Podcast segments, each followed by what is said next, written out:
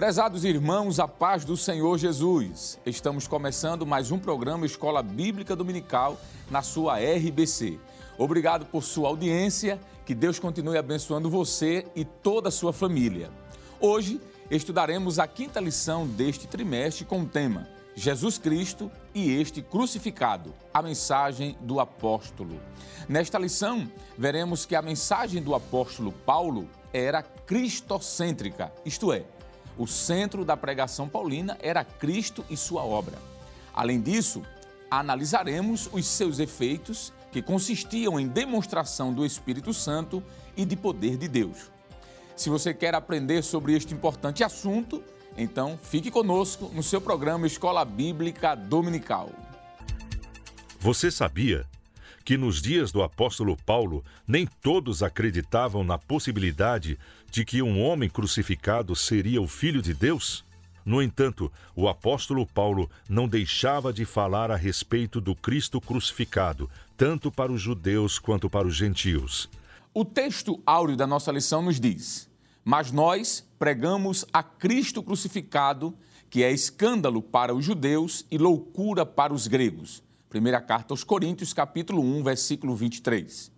A verdade prática nos diz: o Cristo crucificado, o centro da mensagem da cruz, é a encarnação da verdadeira sabedoria para a salvação.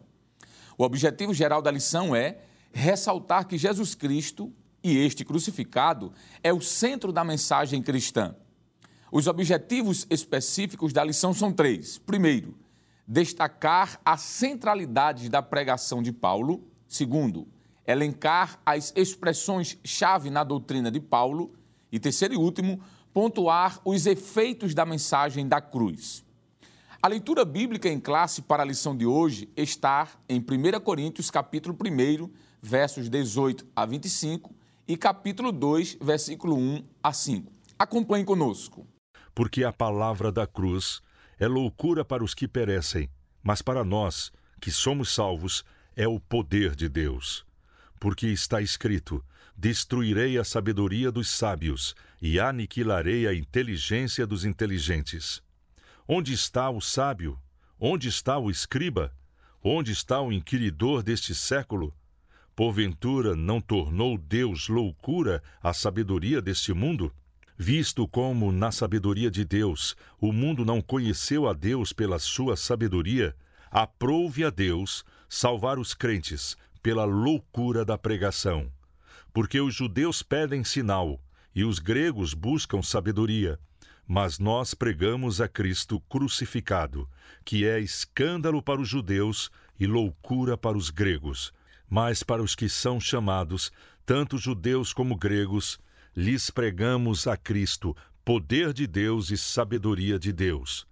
Porque a loucura de Deus é mais sábia do que os homens, e a fraqueza de Deus é mais forte do que os homens.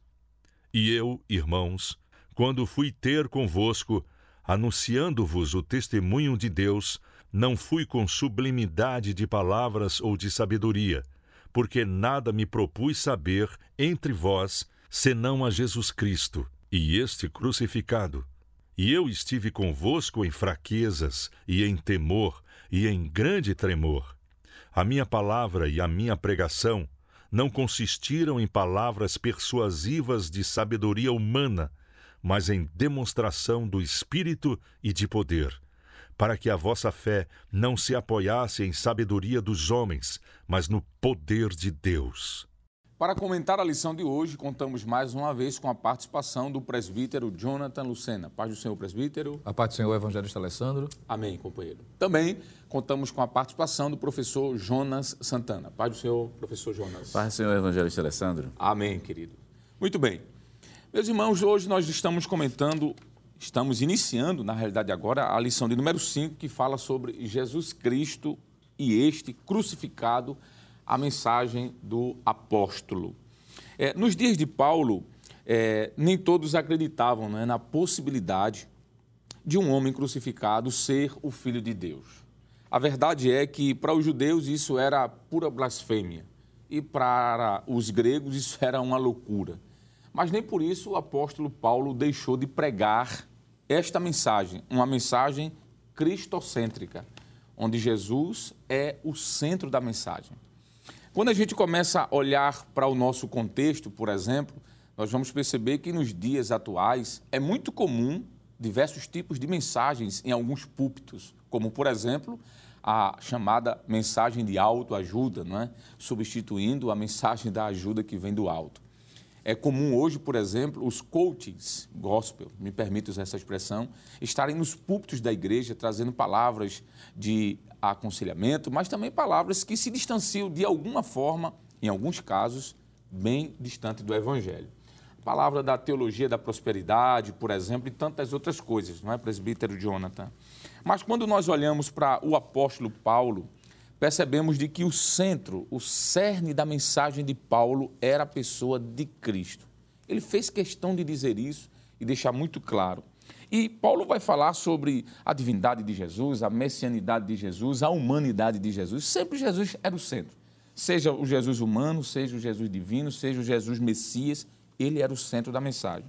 Falando sobre isso, o que, é que a gente poderia falar, por exemplo, sobre a humanidade de Cristo? Será que o apóstolo Paulo, em sua pregação, cristocêntrica, falou sobre este, este aspecto da pessoa de Jesus? Com certeza, evangelista. É muito pertinente a afirmação que o senhor faz em relação a dizer de que sempre, desde o início, né, a mensagem de Paulo foi marcada por este viés, sempre apresentando a pessoa de Cristo. Uhum.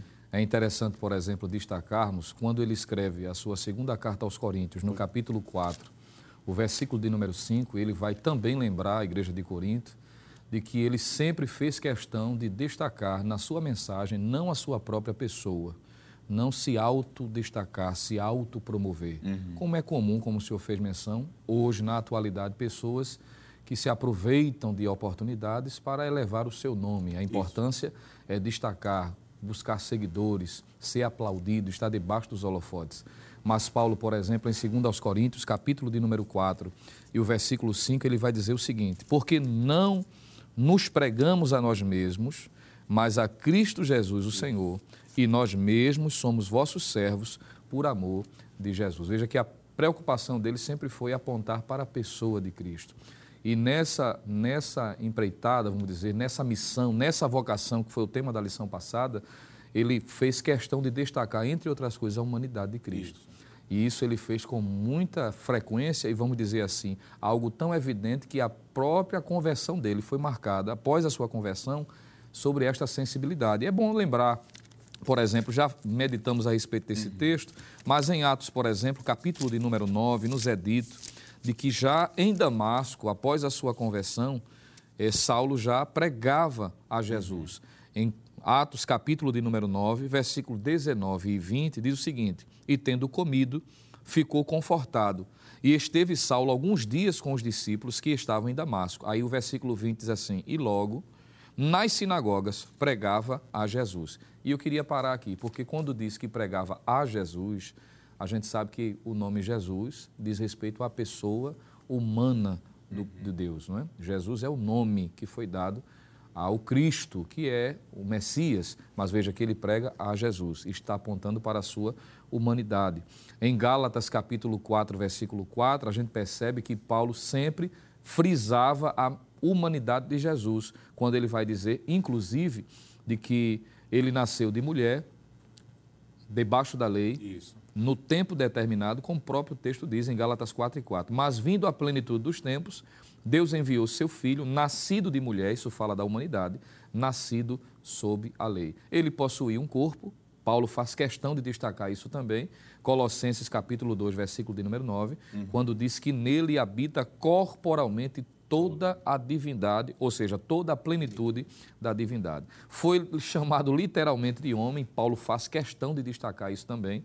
Isso está em Romanos, capítulo 5, isso. versículo de número 15, quando Paulo diz muito mais a graça de Deus e o dom pela graça que é de um só homem, e ele vai enfatizar Jesus Cristo.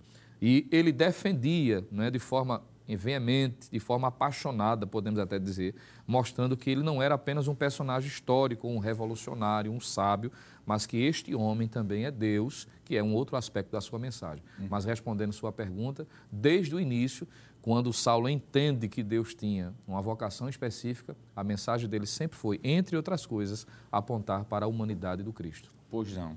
É, o versículo do capítulo 9 de Atos, versículo 20, o senhor leu aí na versão corrigida, diz como, presbítero, mais uma vez? E logo nas sinagogas pregava a Jesus. Nós tínhamos parado até aí, mas Isso. o versículo continua dizendo que este era o Filho de Deus. Muito bem.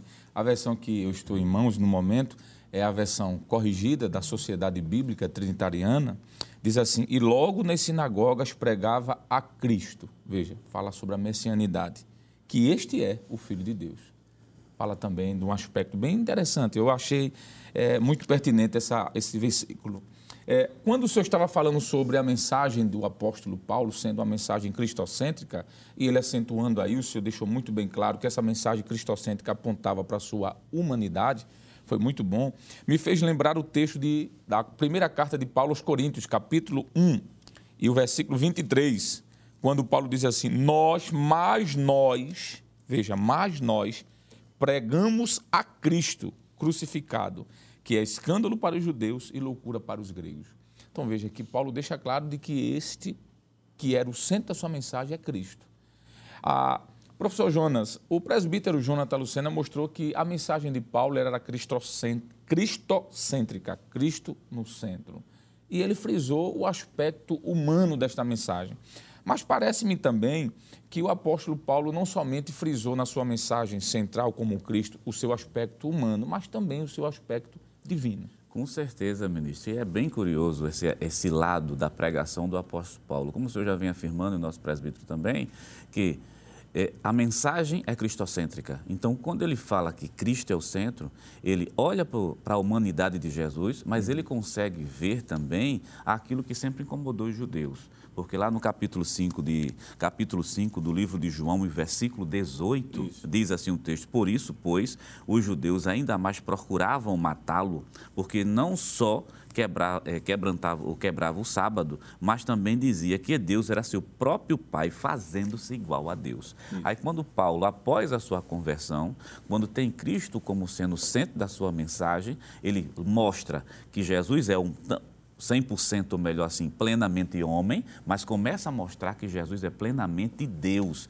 Que essa mensagem, por sinal, incomodou muito aos judeus na época. Isso. Não é à toa que a mensagem da cruz, né, dentro dessa perspectiva paulina, vai ser considerada loucura para alguns. Isso. Loucura, porque ele está mostrando a divindade. Agora, onde é que tem alguns versículos bíblicos que possam mostrar de maneira clara essa, essa fala do apóstolo São Paulo dizendo, ele é plenamente Deus?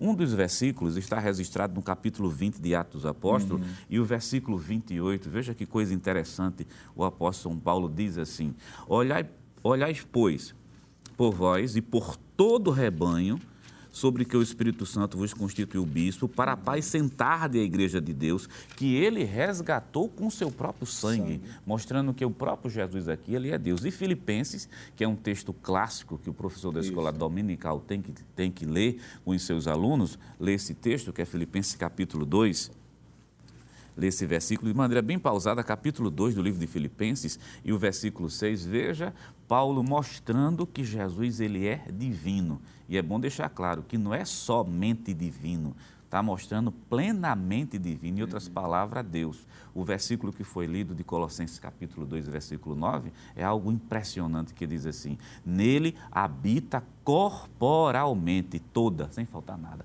plenitude da divindade. Então ele é 100% Deus. Uhum. É Filipenses 2 e o versículo 6, capítulo 2, o versículo 6 diz: que sendo em forma de Deus, Veja que coisa interessante. Não teve por usurpação ser igual a Deus, mas aniquilou-se a si mesmo, tomando a forma de servo, fazendo semelhante aos homens, e achado na forma de homem, humilhou-se a si mesmo, sendo obediente até a morte e a morte de cruz. Quer dizer, o apóstolo São Paulo não está dizendo que ele deixou de ser Deus, mas sim que assumiu a humanidade e continua sendo Deus, ministro. Coisa interessante. Então, se a mensagem de Paulo em relação à pessoa de Cristo mostrava a Cristo como 100% homem, como o senhor mostrou, Da mesma forma, ele apresentava essa mensagem cristocêntrica explicando que Jesus também era 100% Deus. E aí entra na questão da sua messianidade, não é, presbítero? O senhor citou Colossenses 2 e 9, quando Paulo diz, porque nele, em Cristo, habita corporalmente toda a plenitude da divindade. Mas há outro texto em Colossenses que eu gostaria de citar, que é o texto do capítulo 1, versículo 15, que fala sobre Cristo, quando ele diz assim: O qual, Cristo, é a imagem do Deus invisível, o primogênito de toda a criação. E o versículo 19 do mesmo capítulo diz assim: Porque foi do agrado do Pai que toda a plenitude, olhe, toda plenitude habitasse nele, em Cristo. Então, a mensagem de Paulo era cristocêntrica, apontando para Cristo como homem. A mensagem de Paulo era cristocêntrica, apontando Cristo como Deus. E ela era cristocêntrica, apontando ele como Messias. Com certeza, pastor. Então, e que acontece? Nós percebemos, por exemplo, de que quando lemos o primeiro capítulo e o segundo da primeira carta aos Coríntios, é muito recorrente também. Paulo, além de apontar, por exemplo, chamando né, de Jesus também aponta para o título, que é diz respeito à sua messianidade. É bom frisar isso. Quando Paulo chama Jesus Cristo, Cristo não é o sobrenome. Né? Isso, isso. está apontando para a sua messianidade. E interessante é que, além de ele afirmar e lembrar isso nesses dois capítulos, o próprio Paulo, quando chegou na cidade de Corinto, uhum. desde o início era a mensagem que ele anunciava. Isso. É interessante o professor também aproveitar em sala de aula estar lendo Atos, capítulo de número 18, que consideramos ser interessante. Por quê? Porque foi exatamente nesse momento em que Paulo chegou na cidade de Corinto para evangelizar, para pregar a palavra do Senhor. Diz que ele saiu de Atenas, está em Atos 18, versículo 1, e chegou a Corinto. Ele, ao chegar na cidade de Corinto, ele encontra um casal, Priscila e Áquila, uhum. que são judeus, Isso. pertencem, têm a mesma profissão que Paulo tem, e ali eles estão juntos. E o versículo de número 4 diz que todos os sábados disputava na sinagoga e convencia a judeus e gregos. Observe aqui, isso aqui é o início da igreja em Corinto. O versículo de número 5 diz assim: Quando Silas e Timóteo desceram da Macedônia, foi Paulo impulsionado pela palavra. Olha a motivação de Paulo aqui: impulsionado pela palavra, testificando aos judeus que Jesus era o Cristo. Então, aquilo que ele vai dizer em 1 Coríntios, na sua epístola, é exatamente apenas lembrando isso aqui, algo que era central na sua mensagem, que é a sua messianidade, que Cristo, de fato, este que é homem, este que é Deus, ele veio com o propósito de salvar. Claro que isso vai trazer controvérsias, porque para os judeus vai ser inaceitável entender de que o Messias virá uhum. e precisará morrer, dar a sua vida, não é? E isso vai trazer algumas dificuldades, o que Paulo vai estar tratando e que vai ser mencionado também no comentário desta lição. Mas além da humanidade, além da divindade, um aspecto principal da mensagem de Paulo é mostrar a messianidade de Jesus. E falando sobre a messianidade de Cristo, pegando aqui um gancho, presbítero, na sua fala, tem dois outros versículos que eu acho muito pertinente o professor anotar para mostrar que a mensagem de Paulo era cristocêntrica no sentido de mostrar Cristo como Messias, como o senhor bem disse capítulo 9 de Atos dos Apóstolos e o versículo 22, quando ele chega em Damasco, interessante que isso foi logo depois da sua conversão, né? Paulo não foi pregar a história de carochinhas, como diz aqui no Nordeste, né? Contar a história do vizinho. A mensagem de Paulo era central. No início da sua fé, veja o que é que diz o versículo 22, 9 e 22 de Atos. Saulo, porém, se esforçava muito mais e confundia os judeus que habitavam em Damasco provando que aquele era o Cristo. Quem é aquele? Jesus. Jesus. Então veja que a mensagem central de Paulo era mostrar a sua divindade. Ainda Atos dos Apóstolos, capítulo 18, o versículo 28, quando ele encontra Áquila, não é?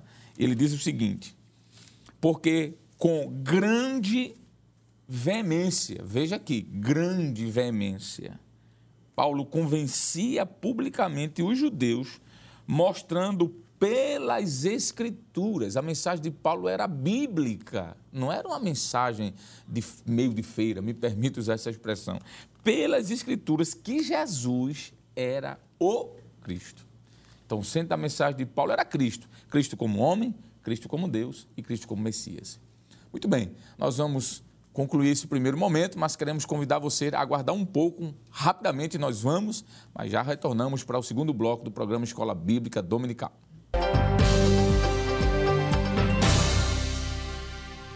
Bem, queridos irmãos, estamos de volta no seu programa Escola Bíblica Dominical, comentando hoje a quinta lição com o tema Jesus Cristo e este crucificado, a mensagem do apóstolo. No primeiro bloco, nós comentamos de que a mensagem de Paulo ela era cristocêntrica. E dentro dessa sua mensagem, onde Cristo é o centro, nós falamos como Cristo sendo homem, Cristo como sendo o próprio Deus e a messianidade deste Cristo, não é? que é o Messias. E agora, presbítero Jonathan Lucena, nós vamos retornar falando um pouquinho sobre esta mensagem que Paulo pregava e esta sua cristocentricidade é muito clara, não só naquilo que Cristo foi, homem, Deus e Messias, mas naquilo que Cristo fez, a obra de Cristo no Calvário. Antes do seu responder, é, o capítulo 1 de Coríntios, da sua primeira carta, versículo 17, Paulo faz questão de dizer que ele não foi chamado para batizar, mas para pregar a mensagem da cruz de Cristo, para que essa mensagem não fosse vã. Veja que ele se importava muito com a mensagem de Cristo. No versículo 18, por exemplo, ele vai falar sobre a palavra da cruz. Quando nós continuamos lendo esse texto, no versículo de número 23, ele vai dizer: Mas nós pregamos a Cristo crucificado adiantando ainda um pouco a mensagem do capítulo de número 1, é, que Paulo escreve aos Coríntios, ele vai frisar mais uma vez no versículo de número 24: pregamos a Cristo. Veja, versículo 17, versículo 19, versículo 22, versículo 24, e ele continua falando sobre esta mensagem que era a pessoa de Cristo. Em outras palavras, presbítero Jonathan Lucena, Paulo, nesse capítulo 1 de Coríntios, está dizendo: olha, eu tenho muito que falar sobre a pessoa de Cristo. Minha centralidade é a pessoa dele, seja quem ele é, seja o que ele fez. E baseado nesse versículo de número 23, mas nós pregamos a Cristo crucificado. O que a gente pode comentar sobre esta obra de Cristo na cruz a partir da ótica paulina? Pois não, evangelista. É importante destacar, de fato, não é? pelo fato de Paulo, durante todo o seu ministério, ele enfatizou esses aspectos da pessoa do próprio Cristo como sendo humano, Deus e o Messias, mas, sobretudo, aquilo que ele propôs a fazer e de forma pontual. Uhum. Não só durante o seu ministério, curando os enfermos, expulsando, expulsando os demônios, mas, sobretudo, o ápice não é? da sua atuação, que foi a sua morte e, respectivamente, a sua ressurreição. Quando Paulo está falando que ele está pregando a Cristo e este crucificado, está fazendo menção da obra que ele realizou através da sua morte, Isso. o que vai causar um impacto muito grande, não é? tanto para os judeus como também para os gregos, o que Paulo deixa claro aqui.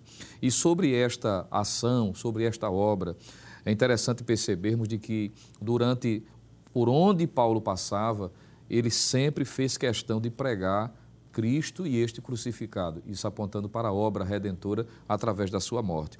O caro professor pode, entre outros textos, por exemplo, citar ou ler, principalmente em sala de aula, Atos capítulo de número 13, versículo 28 e também versículo de número 29.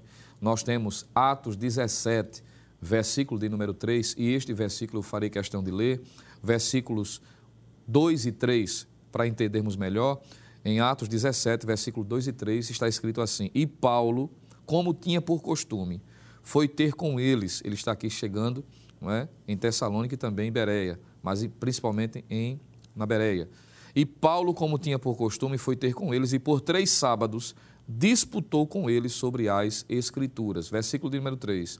Expondo e demonstrando que convinha que o Cristo padecesse. Veja a ênfase aqui, que era necessário. Quando diz que convinha, isso aponta para uma necessidade. Veja que a morte de Cristo na pregação de Paulo não é acidental, uhum. não é algo, um acidente de percurso, como se o seu ministério não tivesse sido bem sucedido, uhum. o que vai causar exatamente escândalo, principalmente para os judeus.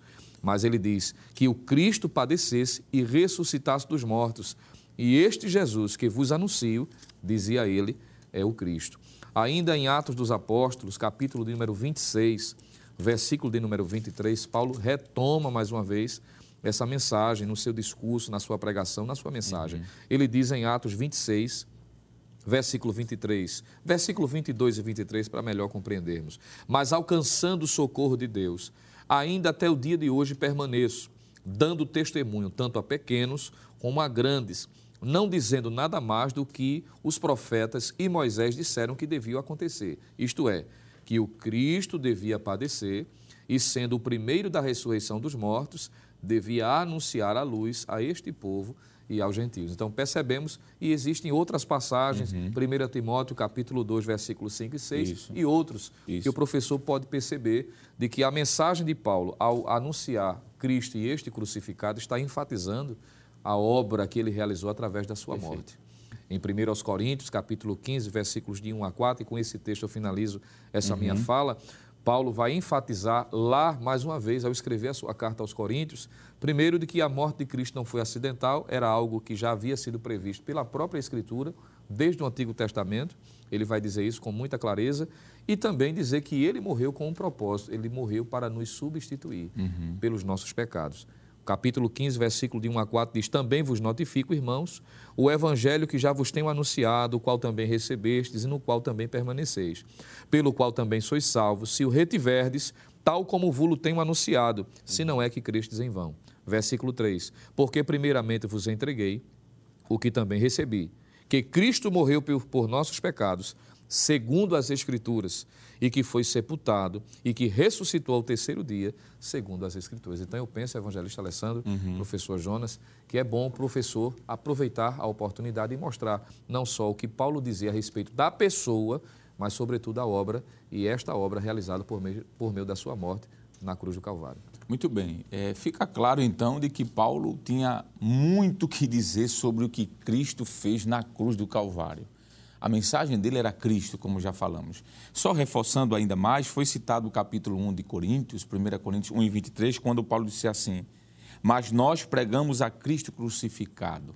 Mas no capítulo 2, versículo 2, ele diz: Porque nada me, me propus saber entre vós. Veja que coisa bonita. Porque nada, não existia uma outra mensagem que ocupava a mente do apóstolo. Ele diz: Porque nada me propus saber entre vós, senão qual era o centro da preocupação de Paulo? Ele diz: a Jesus Cristo, este crucificado. A mensagem era esta. Professor Jonas, isso trouxe uma confusão muito grande né? entre os judeus, porque os judeus compreendiam que esse Messias viria como um rei, montado em um cavalo, com um exército, um poder bélico tremendo.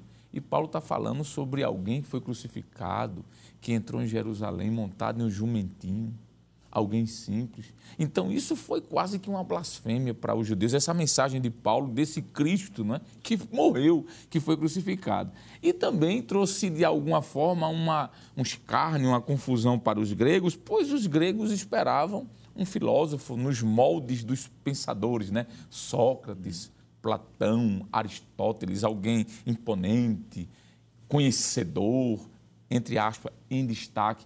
Então, o que é que a gente pode falar dessa expressão de Paulo? Que Cristo é escândalo para os judeus e que é loucura para os gregos. Essa mensagem de Cristo aí, o que é que a gente pode trazer para o professor que está nos acompanhando? Pronto, é, ministro, é bem interessante a recepção da mensagem do apóstolo São Paulo, né? que Isso. Paulo prega Cristo crucificado, como o senhor mesmo já afirmou, e o nosso presbítero também, Cristo é o centro da pregação paulina. Só que a recepção dessa mensagem por dois públicos, são Isso. públicos bem distintos, distintos na cultura, na visão de mundo, na cosmovisão. Do lado judeu, a gente vai ter que ser um escândalo muito grande. Do lado do grego, a gente vai ter uma questão de loucura. Quando a gente procura saber por que é que o judeu entende como escândalo, é bom deixar claro, até que o senhor já afirmou, pegando o gancho da sua fala, é, Isaías 53, do versículo 1 até o versículo número 11, os judeus não entenderam que o seu Messias seria um servo sofredor. Quer dizer, qual é a imagem que foi desenhada pelos judeus naquele período interbíblico. É que seria, na verdade, um Jesus, ou melhor, um Messias, que viesse montado a cavalo, um Messias que viesse num estilo político libertador. Seria, na verdade, esse. Então, quando ele se defronta com a realidade do Jesus, que veio ao mundo, como diz lá em Gálatas capítulo 4, versículo 4, na plenitude dos tempos, Deus enviou seu filho, nascido de carne. Aí quando viram o Jesus que prega, o Jesus que ensina, o Jesus que cura, aí ficaram, disseram, esse não, não pode ser o Messias que a gente idealizou lá atrás. E outra coisa... Isso era uma vergonha para os judeus. Isso era uma vergonha. Será que foi por isso que Paulo, escrevendo aos Coríntios, no capítulo 1, versículo 16, ele diz, porque eu não me envergonho não é, do Evangelho de Cristo. E ele Perfeito. continua dizendo que é poder de Deus para a salvação, porque os judeus ficaram envergonhados com essa mensagem. Não ficaram envergonhados. E outra coisa, o julgamento do Senhor Jesus é bem interessante observar que se a gente for fazer uma divisão didática, uhum. nós podemos fazer assim, o julgamento de Jesus no tribunal romano, no tribunal judeu, lá em Marcos capítulo 14, versículo 64, a sentença que sai desse tribunal é blasfêmia, quer dizer, Jesus está sendo acusado, não só acusado, sentenciado por blasfêmia, porque na verdade se identificou como sendo filho de Deus, tendo a mesma natureza do Pai. E do tribunal romano, lá em João capítulo 19, versículo 12, se o professor ler, vai perceber que Jesus está sendo sentenciado por esse tribunal como por sedição, ou melhor, por motim, por revolta, se constituindo um rei, como se estivesse disputando o lugar, ou melhor, querendo derrubar justamente é César. Então a gente tem o quê? Um Jesus que sai do tribunal como blasfemador judeu. Um Jesus que sai de um tribunal romano por sedição. Então, para o judeu, isso se constituía, na verdade, um, um escândalo. Por isso que Paulo disse, olha, a mensagem da cruz para o judeu ela, é, ela vai ser um escândalo.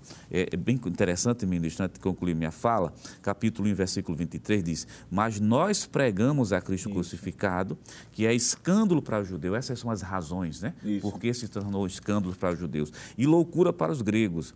Mas para os que são chamados, tanto judeus como gregos, lhe pregamos a Cristo, poder de Deus e sabedoria de Deus. O senhor afirmou uma coisa que é importante professor da escola dominical, já para responder a segunda parte da sua pergunta sobre a questão do por que loucura para os gregos. É bem interessante observar que dentro da cultura grega, daquela mitologia, existia uma diversidade de deuses, mas a ideia de ressurreição não era uma coisa comum para eles. Por isso é uma coisa, é uma coisa, era como se fosse uma loucura. Primeiro a visão de um homem que não era um filósofo, não tinha um sistema teórico sofisticado, aquilo que o, que o, o, grego estava acostumado a ouvir. Aí vem Jesus pregando com uma linguagem simples, se utilizando de recursos do dia a dia para trazer ensinamentos uhum. profundos. Isso, isso para o grego era uma verdadeira loucura. E depois falar de ressurreição, lá no capítulo 17 de Atos Apóstolos, quando Paulo está na Europa, algo disser assim, ele fala, tal, ele fala acerca de um, de um Jesus, um tal de um defunto. Quer dizer, veja a maneira como Jesus ele é,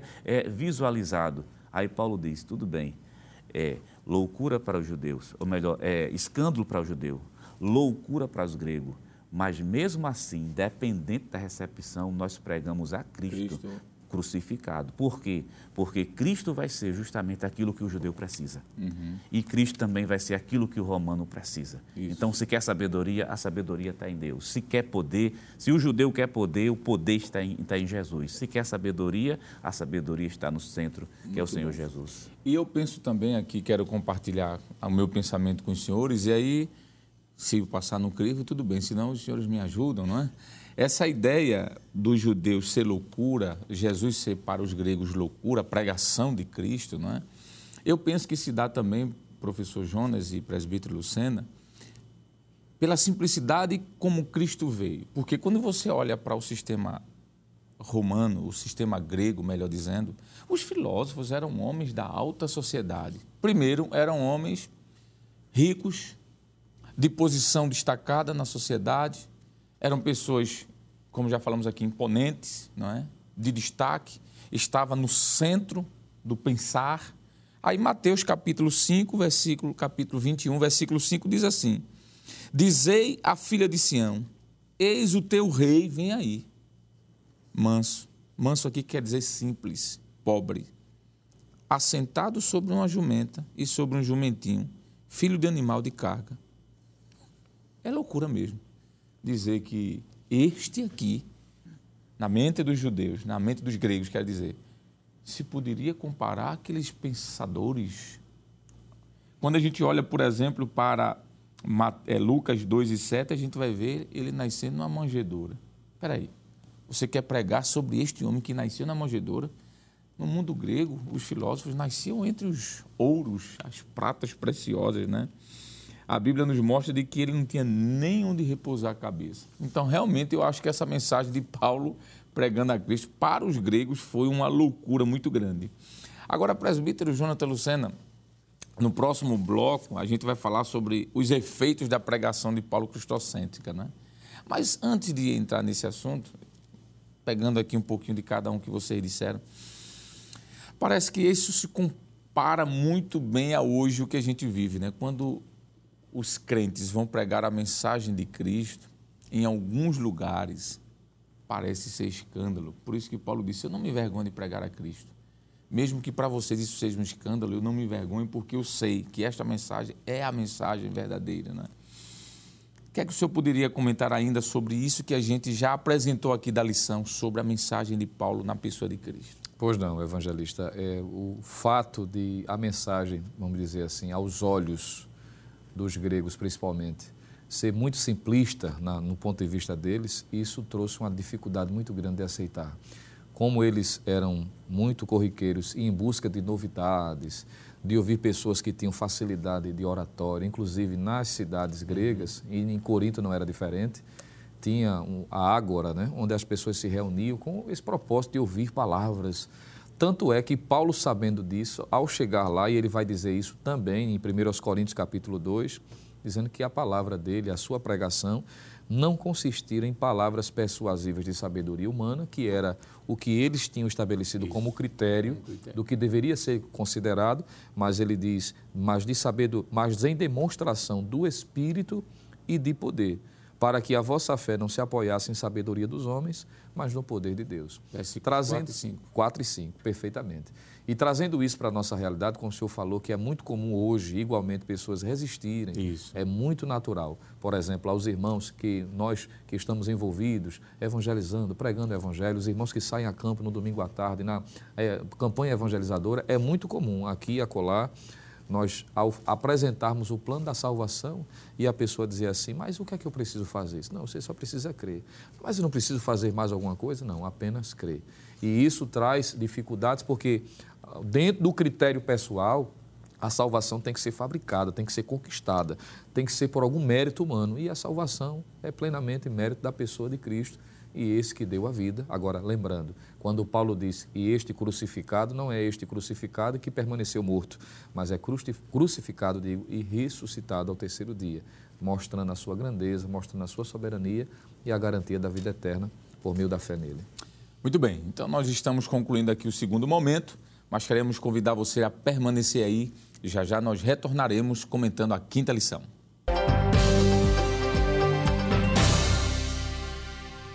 Queridos irmãos, estamos de volta comentando a quinta lição que tem como título Jesus Cristo e este crucificado, a mensagem do apóstolo.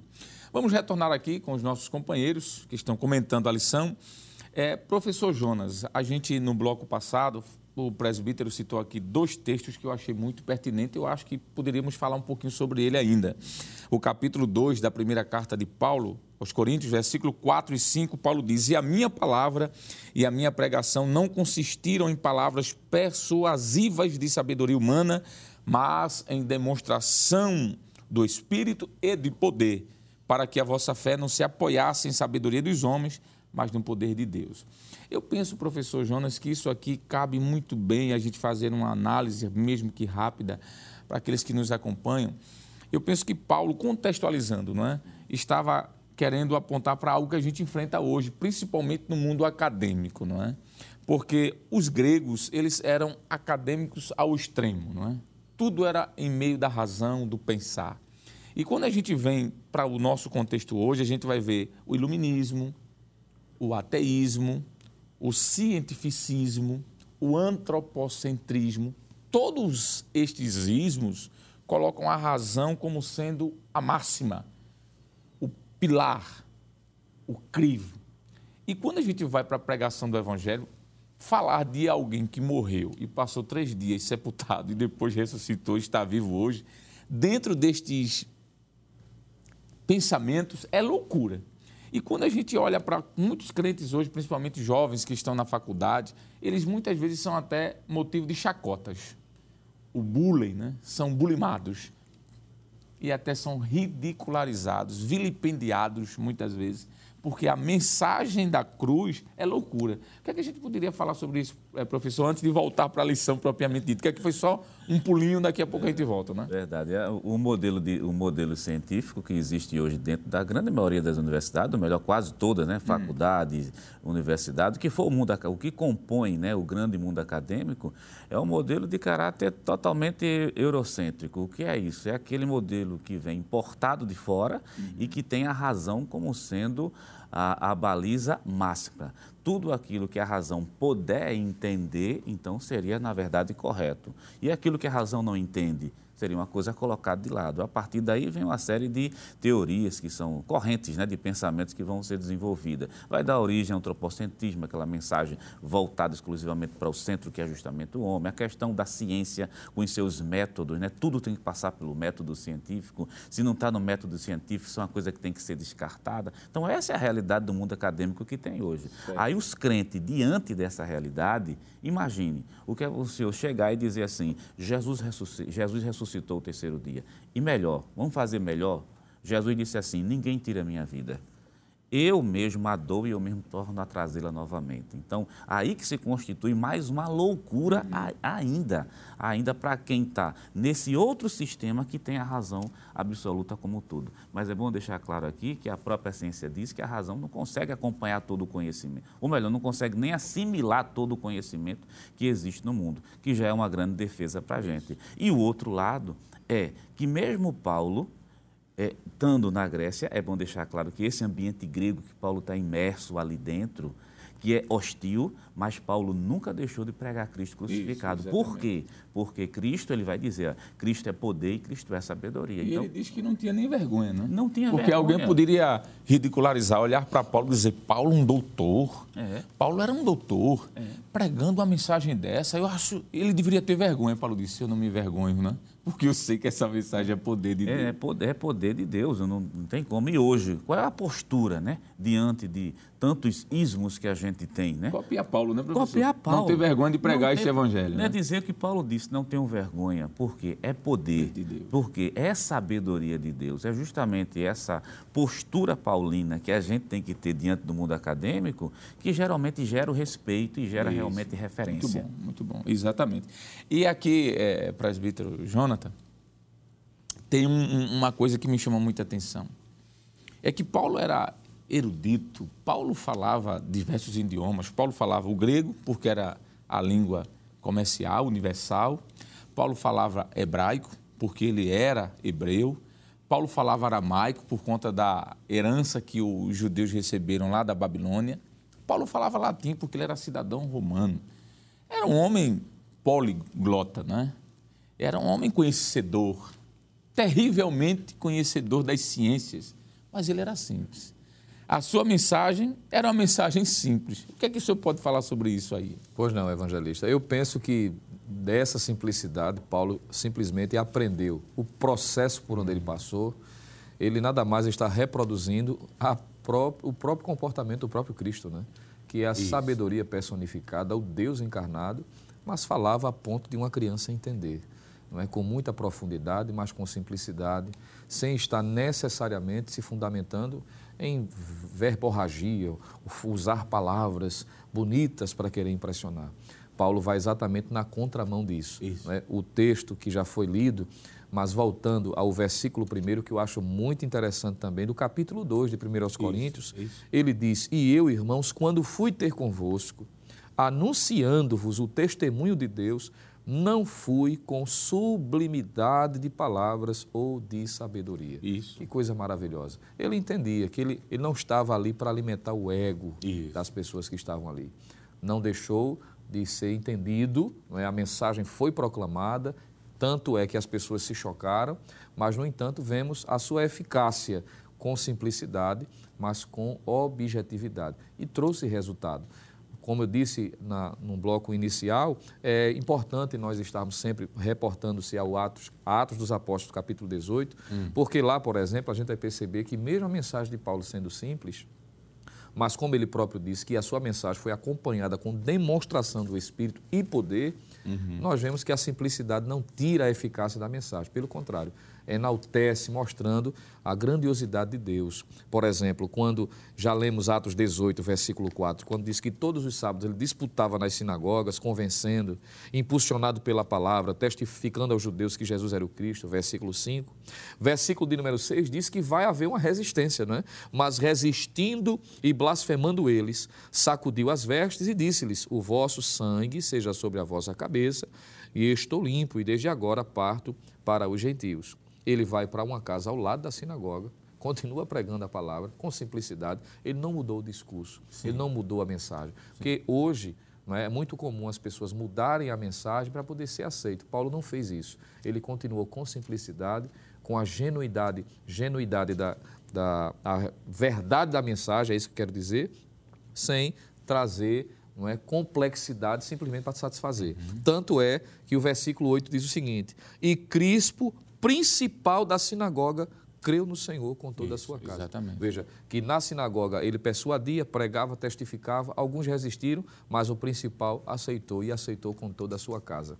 É esse mesmo Crispo que em 1 aos, aos Coríntios capítulo 1, versículo 14, Paulo muito provavelmente está se reportando a ele, dizendo que foi batizado pelo próprio Paulo. Então veja, que a manifestação do Espírito ali convencendo, Sim. salvando, libertando. Também muitos dos coríntios, ouvindo, creram e foram batizados. Então, é uma mensagem simples, mas não simplista. Né? Simplista na, no ponto de vista daqueles que resistiram, mas aqueles que entenderam, que se submeteram à mensagem, foram alcançados, o Espírito Santo convenceu e também receberam a salvação. Muito bem. Isso demonstra, eu penso, que a simplicidade, como o senhor disse, não é ser simplista, ser raso. Não.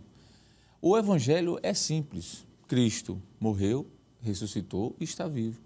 E essa sua obra proporciona a salvação do ser humano. Isso pode ser pregado em qualquer ambiente, seja no meio de uma feira pública, como dentro de uma academia, entre os doutores, os cientistas da época, né? do momento. É, irmão Jonas, esta mensagem de Paulo era simples, mas ela não era fraca, não era simplista. Era uma mensagem envolvida com o poder do Espírito, não é?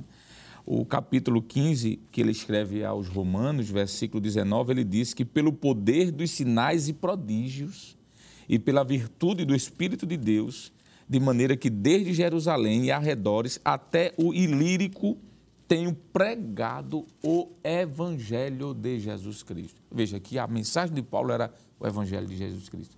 Então era simples, mas não faltava poder, não faltava virtude.